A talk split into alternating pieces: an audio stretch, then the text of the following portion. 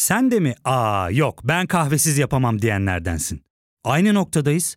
İlk ve tek kahve üyelik uygulaması Frink'le tanış. Hem bütçeni koru hem de hiç bitmeyen kahvenin tadını çıkar. Yakınlarından terapinin onlara ne kadar iyi geldiğini dinlesen de kendin için bir şeylere başlamak zor geliyor olabilir. Ya da sevdiklerine yardım etmeye istekliyken kendi ihtiyaçlarını görebilmek. Hayvel, uzman psikologlarıyla kendi ihtiyaçlarını bulmanda sana destek olacak. Terapi yolculuğuna başlamak için detaylı bilgi bölümün açıklamalarında. Trendspor'dan herkese merhabalar. Bu haftanın tek gündemi var. Fenerbahçe kendisi aslında Galatasaray'ı ağırlıyor. Türk futbolunun en büyük derbisi ve bu sezonunda belirleyici maçı olacak. En azından belirleyici iki maçından bir tanesi olacak kesin bir sonraki derbiyle birlikte. Derbiyi konuşacağız. Bir de Beşiktaş'ta bir kez daha teknik direktör değişikliği oluyor. Kısaca ona da değiniriz. Hazırsanız başlayalım.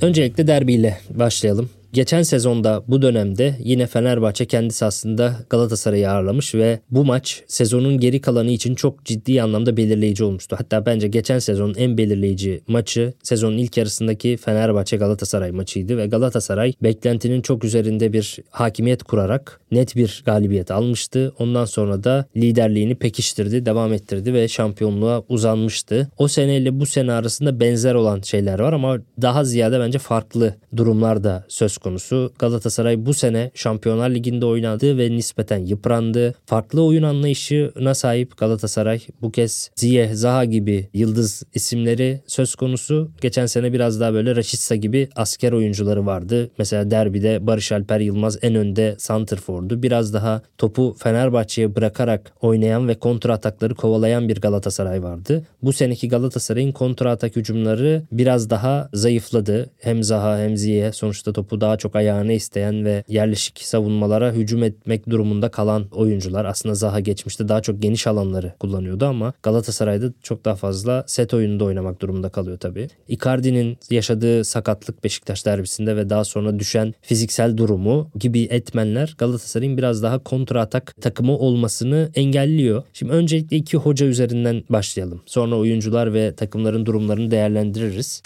İki teknik adamın da derbi karnesi bence gayet iyi. Zaten Okan Buruk'un %100'de gidiyor. Galatasaray'ın başındayken Fenerbahçe'ye karşı oynadığı iki maçı da 3-0 kazanmıştı Okan Hoca. Daha önce Rize'nin başında da Fenerbahçe'yi yendiği oldu veya diğer takımlarda da böyle büyük maçlarda büyük rakiplere karşı iyi maç planları yaptı ve oralardan iyi sonuçlar aldı Okan Buruk. Bu konuda gayet iyi. Ama İsmail Kartal da çok fazla söylenmese de dillendirilmese de derbilerde hiç fena bir karneye sahip değil. Yani şöyle Galatasaray maçları üzerinden ele alalım. İsmail Kartal Galatasaray'a karşı 3 kez Fenerbahçe'nin başında sahaya çıktı. Bu 3 maçta 2 galibiyet aldı. Bir tanesi de Wesley Schneider'in son dakikalarda 2 tane 90'a vurduğu topla Galatasaray'ın Fenerbahçe'yi kendi sahasında 2-1 yendiği maçta İsmail Hoca tek mağlubiyetini aldı. Aslında o maçta Fenerbahçe biliyorsunuz son dakikalara kadar maçı berabere götürmeyi bilmiş durumdaydı. Hem de 10 kişiydi. Bruno Alves atılmıştı mesela. Bir sonraki sezonun ikinci yarısındaki maçta Dirk Kuyt'ın golüyle Fenerbahçe Galatasaray'ı 1-0 yenmişti. 2014-15 sezonunda İsmail Kartal'dı. Fenerbahçe'nin başında Galatasaray'da da Hamza Hamzoğlu vardı. İki sene önceki döneminde ise İsmail Kartal Torrent'e karşı Galatasaray'la mücadele etmişti ve 2-0'lık bir net bir Fenerbahçe galibiyeti vardı. Serdar Dursun ve Miha Zayt'sın golleriyle Fenerbahçe o sezonda İsmail Kartal'la birlikte derbiyi kazanmıştı. 3'te 2 gidiyor dediğim gibi. İşte son olarak Beşiktaş deplasmanında da iyi sonuç aldı. Bence iki teknik direktörün de derbi karneleri o yüzden iyi. Sakat ve cezalı oyuncularla ilgili tabii önemli durumlar söz konusu. Fred'in ve Mert Hakan Yandaş'ın kırmızı kart sebebiyle oynayamayacak olmalarını hatırlatalım ve Miha Zayt da sakatlığı nedeniyle yine bu maçta oynamayacak isim olarak dikkat çekiyor. Tabi bu sene Fenerbahçe müthiş bir performansla lider. iki takımda rekorlar kırıyor. Avaraj farkıyla da Fenerbahçe liderlik koltuğunda. Avrupa'da da oynadığı hem elemeler olsun hem grup maçları olsun sadece iki mağlubiyet aldı ve geri kalan bütün maçlarını kazandı Fenerbahçe. Fenerbahçe'nin bu muhteşem ilk yarısında bence mükemmel yani belki de yakın tarihin en başarılı ilk devresi. Bu ilk devrede 4 tane sadece istediklerini yapamadığı, mağlup olduğu veya berabere kaldığı maç var. Bu 4 maçın 4'ünde de Fred'in olmadığını görüyoruz maalesef. Yani Nordsjælland mağlubiyetinde, Ludogorets mağlubiyetinde, Trabzonspor mağlubiyetinde ve Adana Demirspor beraberliğinin 4'ünde de Fred yoktu. Fred'in çok çok önemli bir oyuncu olduğu bir kez daha bu istatistiklerde de ortaya çıkıyor ki zaten Kayseri Spor maçında da Fenerbahçe'nin en iyisi Fred'ti. Tartışmasız en iyisiydi. Bütün gollerde Fred'in imzası vardı. İşte 3. gol öncesi Ferdi'yi savunma arkasına kaçıran pası atan Fred. İlk golde Cengiz'e pası atan Fred. İkinci golde karambol oluşmadan önce o Fred'in pasıyla geliyor o karambol. Orada Kartal hatası Cengiz pası veriyor. Batshuayi atıyor falan. Bütün gollerde Fred katkısı var. Hatta dördüncü golde top kornere çıkmadan önce de yine Fred'in topuk pasıyla başlıyor atak. Sonra oradan korner oluyor ve kornerden golü buluyor Fenerbahçe oyunu oynatmayı, olgunlaştırmayı, Fenerbahçe'nin daha iyi oynamasını çok doğru toplar kullanarak, çok olgun bir oyun oynayarak sağlayan bir numaralı isimdi Fred ve onun olmayacak olması derbide tabii ki çok belirleyici olacak. Ama bence iki isim var. Fred ve Ceko. Bazen Ceko'yu daha önde görüyorum, bazen Fred'i. Bu iki isimden Ceko'nun da sağlık durumuyla ilgili takımın derbiye yetiştirmeye çalıştığını duyuyoruz haberleri. Aynı şekilde Galatasaray'da da Davinson Sanchez'in önemi çok yüksek. Davinson Sanchez'in de Edin Ceko'nun da ilk maça, ilk derbiye yetiştirileceğini düşünüyorum ben. Yani bir şekilde bence onları oynatacaklardır. Sadece bir taktik idmana falan bile çıksa ilk maçta, ligdeki maçta bence oynayacaktır. Belki ikinci maçta, kupadaki maçta hocalar daha riske edebilir bazı şeyleri. Ama ligi daha önemli göreceklerini düşünüyorum ve bu iki oyuncunun da Davinson Sanchez'in de Ceko'nun da bu maçta oynamasını bekliyorum. Fenerbahçe'de gündemlerden bir tanesi Fred'in yerine kimin oynayacağı tabii. Bazıları şunu söylüyor. Cengiz Ünder bir gol bir asist yapmış ve gayet iyi bir Kayseri Spor maçı oynamışken sağ önde Cengiz Ünder oynasın. Fred'in yerine İrfan Can Kahveci'yi çekin ve 6 numarada İsmail işte İrfan'ın yanında da Şimanski şeklinde 4-3-3 devam etsin diyenler var. Ben bunu İsmail Hoca'nın yapacağını çok düşünmüyorum. Çünkü İsmail Hoca İrfan Can Kahveci'yi iç pozisyonda neredeyse hiç oynatmadı, hiç düşünmedi. Hem bir önceki döneminde hem bu döneminde hiç oynatmadı ve sağ önde de bayağı iyi verim alıyor. O yüzden onun yerinden oynatacağını düşünmüyorum. İkinci ihtimal olarak şunu söyleyenler var. Fred'e en yakın futbolcu profili bütün Fenerbahçe kadrosu içerisinde Ferdi. Buna kesinlikle katılıyorum. Fred'in yapabildiklerini yapmaya en yakın oyuncu. Fred'in yetenek kümesine en benzer oyuncu Ferdi. Ferdi'yi sol içe çekip sol beke Osterwolde'yi koymak bir ihtimal olabilir deniyor. Fakat burada da şöyle bir durum söz konusu. Ferdi sol savunmadan ekstra çok önemli bir hücum katkısı, hücum silahı haline geldi. Beşiktaş derbisinde bunu gördük. Beşiktaş derbisinin en iyi oynayanlarından bir tanesi Ferdi. Son Kayseri Spor maçında Fenerbahçe'nin 3. golünde gördük. Sürekli sol taraftan iç kulvarı kullanarak Tadic ile kurduğu ikili oyunlarla çok etkili olan bir Ferdi var. Ve böyle bir etkinliği Fenerbahçe teknik direktörü niye elinin tersiyle etsin? Yani niye sol bekten bu kadar iyi işleyen sol kulvardan feragat etsin? O da ayrı bir soru işareti tabii. Yani Fred'in yaptıklarını almak için Ferdi'yi orada oynatmak bir seçenek. Ama Osterwolde'nin Ferdi'nin yaptığı sol bek hücumlarını yapabilmesini beklemiyoruz. O zaman da sol bekten feragat ediyorsunuz. Böyle bir hücum gücünden feragat ediyorsunuz. Bence Tadic'in de oyununu etkiler. Ferdi'nin olmayacak olması sol bekte. O yüzden ben sol iç pozisyonda Ferdi'nin de oynamasını bu maç özelinde beklemiyorum. Bence Crespo İsmail ikilisi oynayacak. Fakat Crespo İsmail'i ikili oynattığı zaman hocanın esas oynamak istediği 4-3-3 oyununu oynayamadığını görüyoruz. Bu işte puan kayıplarına sebep olan maçlardaki en belirgin olan oydu. Tabii ki Beka'yı da arıyorsun, Ciku'yu da arıyorsun savunma sallanıyor vesaire ama en çok oyun hükmünü sağlayamamak, o Fenerbahçe'nin Fred'le oynadığı gibi kaliteli futbolunu oynayamamak beraberinde geliyor Fred'siz dönemde. Crespo İsmail'i yaptığı zaman 4-2-3-1'e dönüyor takım. Şimanski bir 10 numara gibi kalıyor.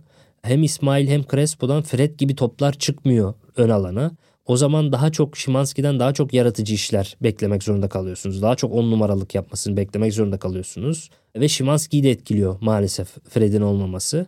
Crespo İsmail ile Karagümrük maçında oynanmıştı biliyorsunuz. İsmail biraz daha 8 numara gibi de denendi o maçta. Yine İsmail elinden geleni yaptı. 8 numara olarak defansif hamlelerini biraz daha önde yapmaya başladı. Ama aslına baktığınız zaman yine de böyle hücumda o 8 numaralıkları pek yapamadı. Yani yine orada Fenerbahçe için istenen olmadı.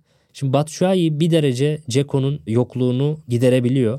Ama Fred'in yokluğunu giderebilen bir oyuncu Fenerbahçe kadrosunda pek görülemiyor. O yüzden şu derbide Fenerbahçe'de kim olsun diye İsmail Hoca'ya sorsalar muhtemelen ilk sıraya Fred yazardı ve ilk sıradaki oyuncusunun bu derbide olmayacak olması gerçekten Fenerbahçe için büyük bir dezavantaj.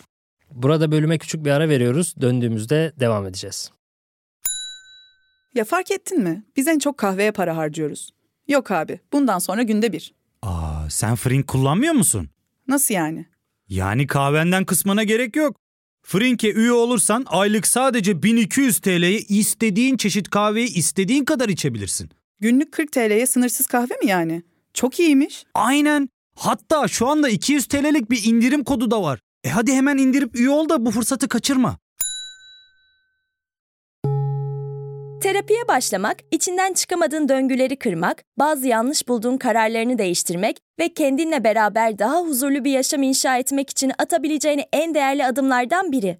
Hayvel ile yoğun yaşam tempona uyum sağlayarak online terapi seanslarını takvimine göre ayarlayabilirsin. Bini aşkın uzmandan sana en uygun terapisti seçebilir, PodB10 koduyla indirimden yararlanabilirsin. Detaylı bilgi açıklamalardaki bağlantıda.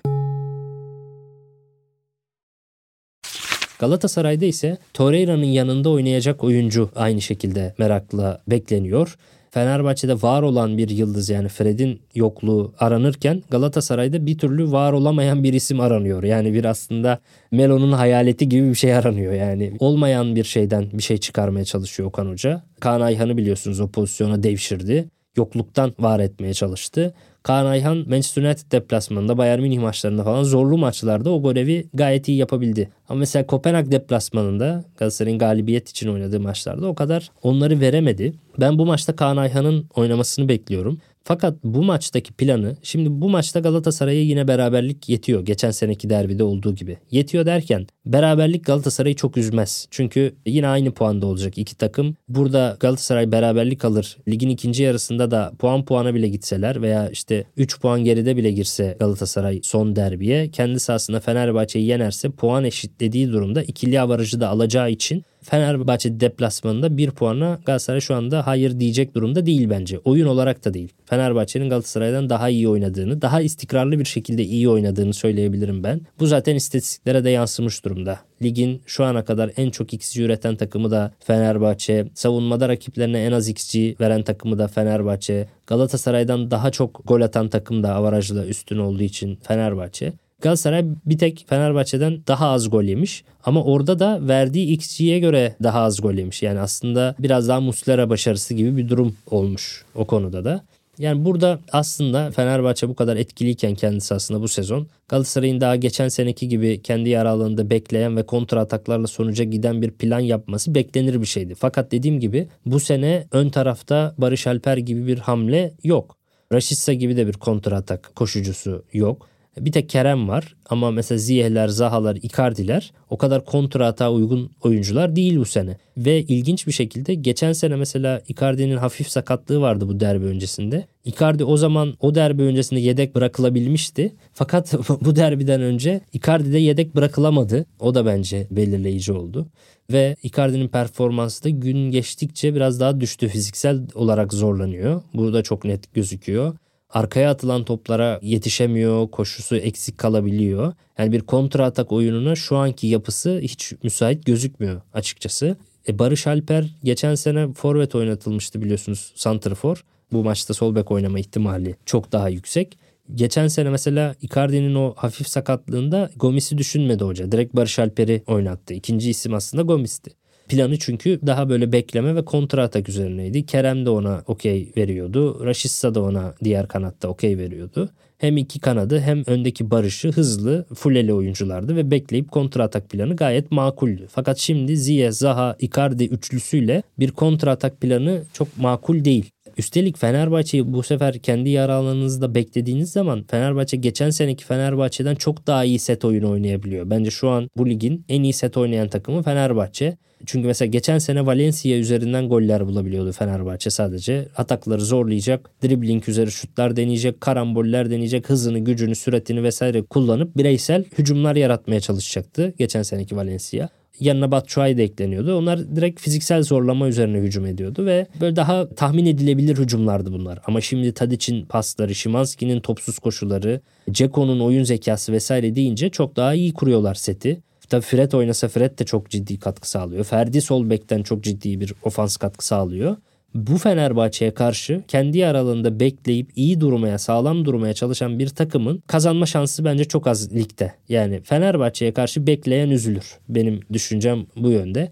Hatırlarsanız Rıza Çalınbay bu hataya düşmüştü. Normalde Beşiktaş daha önde basabilecek bir takım. Oyuncuları Jetson'u vesairesiyle daha baskı yapabilecek bir takımken Amir Aziz Ahmetoviç oynatmayıp Necip'i oynatarak daha böyle geride bekleyerek savunma ve kontra atak düşündü.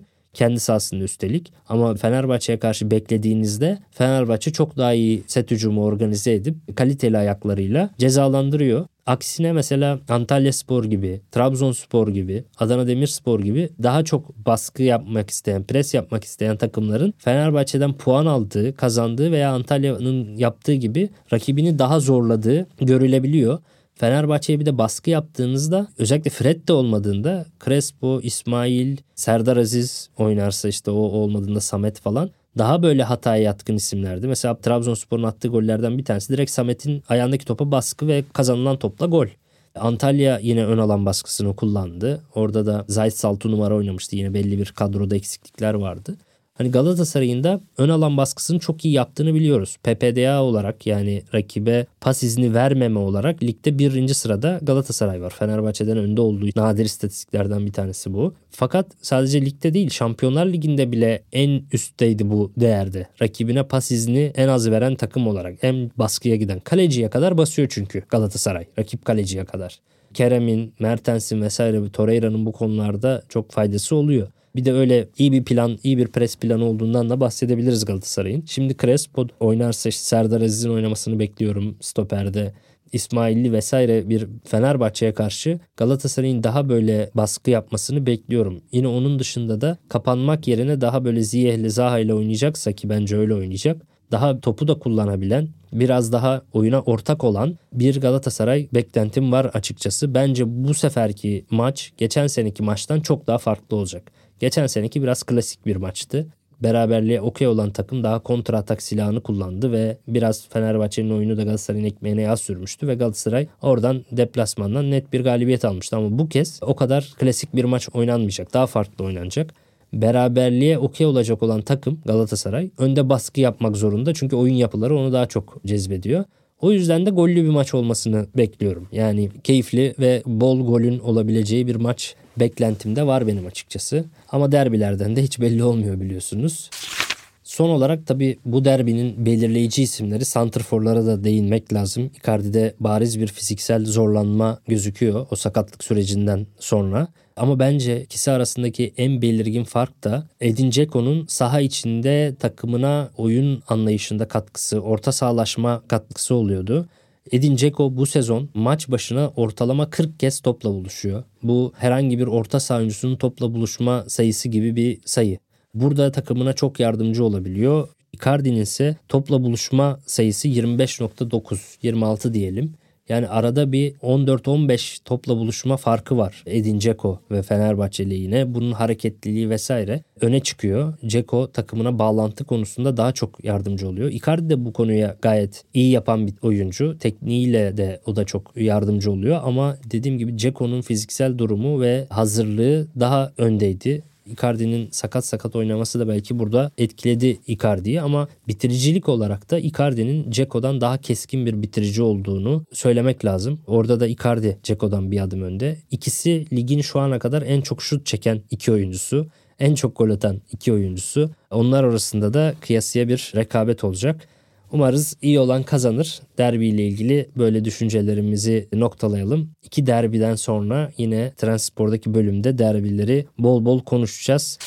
Kısaca bir Beşiktaş'a da değinelim. Onlar da 17. hafta maçında Alanya Spor'a karşı 3-1'lik bir mağlubiyet aldılar kendi sahalarında ve bir kez daha teknik direktör değişimine gidiyorlar. Rıza Çalınbay'la da yollar ayrıldı. Bu sezon şu ana kadar Şenol Güneş, Burak Yılmaz ve Rıza Çalınbay ilk devre bitmeden 3 tane teknik direktörün görevine son verilmiş oldu. Ama bu kurulan kadro bir önceki yönetimin yaptığı işler hiçbir teknik direktörü bağlayamaz gibiydi. Yani herhangi bir teknik direktörün altından kalkabileceği bir iş değildi bu. Beşiktaş tarihinde görülmemiş işler var. Biliyorsunuz bunu hani şimdi söylemiyorum. Yaz transfer döneminde de Amarty transferinde bilhassa izlemiştim. Amarty'in Leicester'ı küme düşüren oyuncu olduğunu ve çok çok kötü bir transfer olduğunu düşündüğümü açıkça söylemiştim performansını çok yetersiz gördüğümü söylemiştim ve maalesef Alanya maçında da ilk iki golü doğrudan Amarty'in hataları, bireysel hataları sonucu Beşiktaş yedi.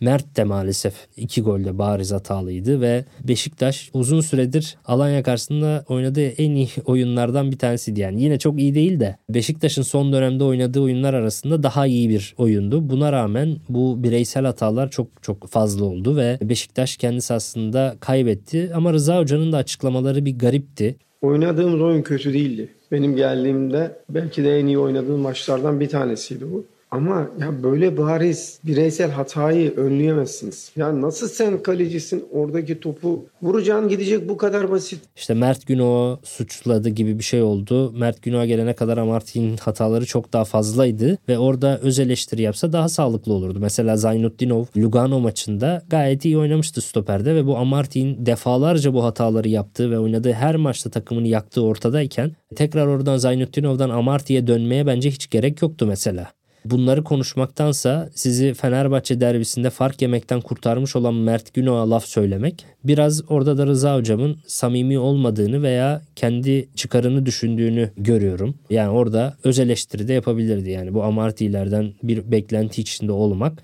Beşiktaş'ın demek ki Şenol Hoca dönemini hiç dikkatli izlememek falan anlamına geliyor. Bunların yani sürekli hata yaptığı ortada.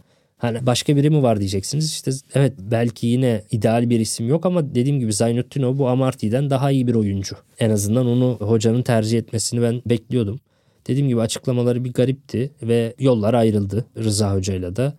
Beşiktaş'ın şimdi bir yabancı teknik direktöre gitmesi bekleniyor. Gelen hoca için de çok zor geçecek ama umarım ikinci yarıda takımda bazı isimlerle yollar ayrılır. Biraz daha fazlalıklarından kurtulan bir Beşiktaş olup biraz daha genç potansiyelli oyuncularla ligin ikinci yarısında devam edip yaz transfer döneminde yeniden güçlenmeyi beklenen bir Beşiktaş yolu izlenir. Bu haftalık da düşüncelerim böyle. Bu haftanın da sonuna geldik. Gelecek hafta iki derbiden sonra Fenerbahçe Galatasaray maçlarını konuşuruz ve yine gündeme dair yorumlarda bulunuruz. Dinlediğiniz için çok teşekkür ediyorum. Haftaya görüşmek üzere. Hoşçakalın.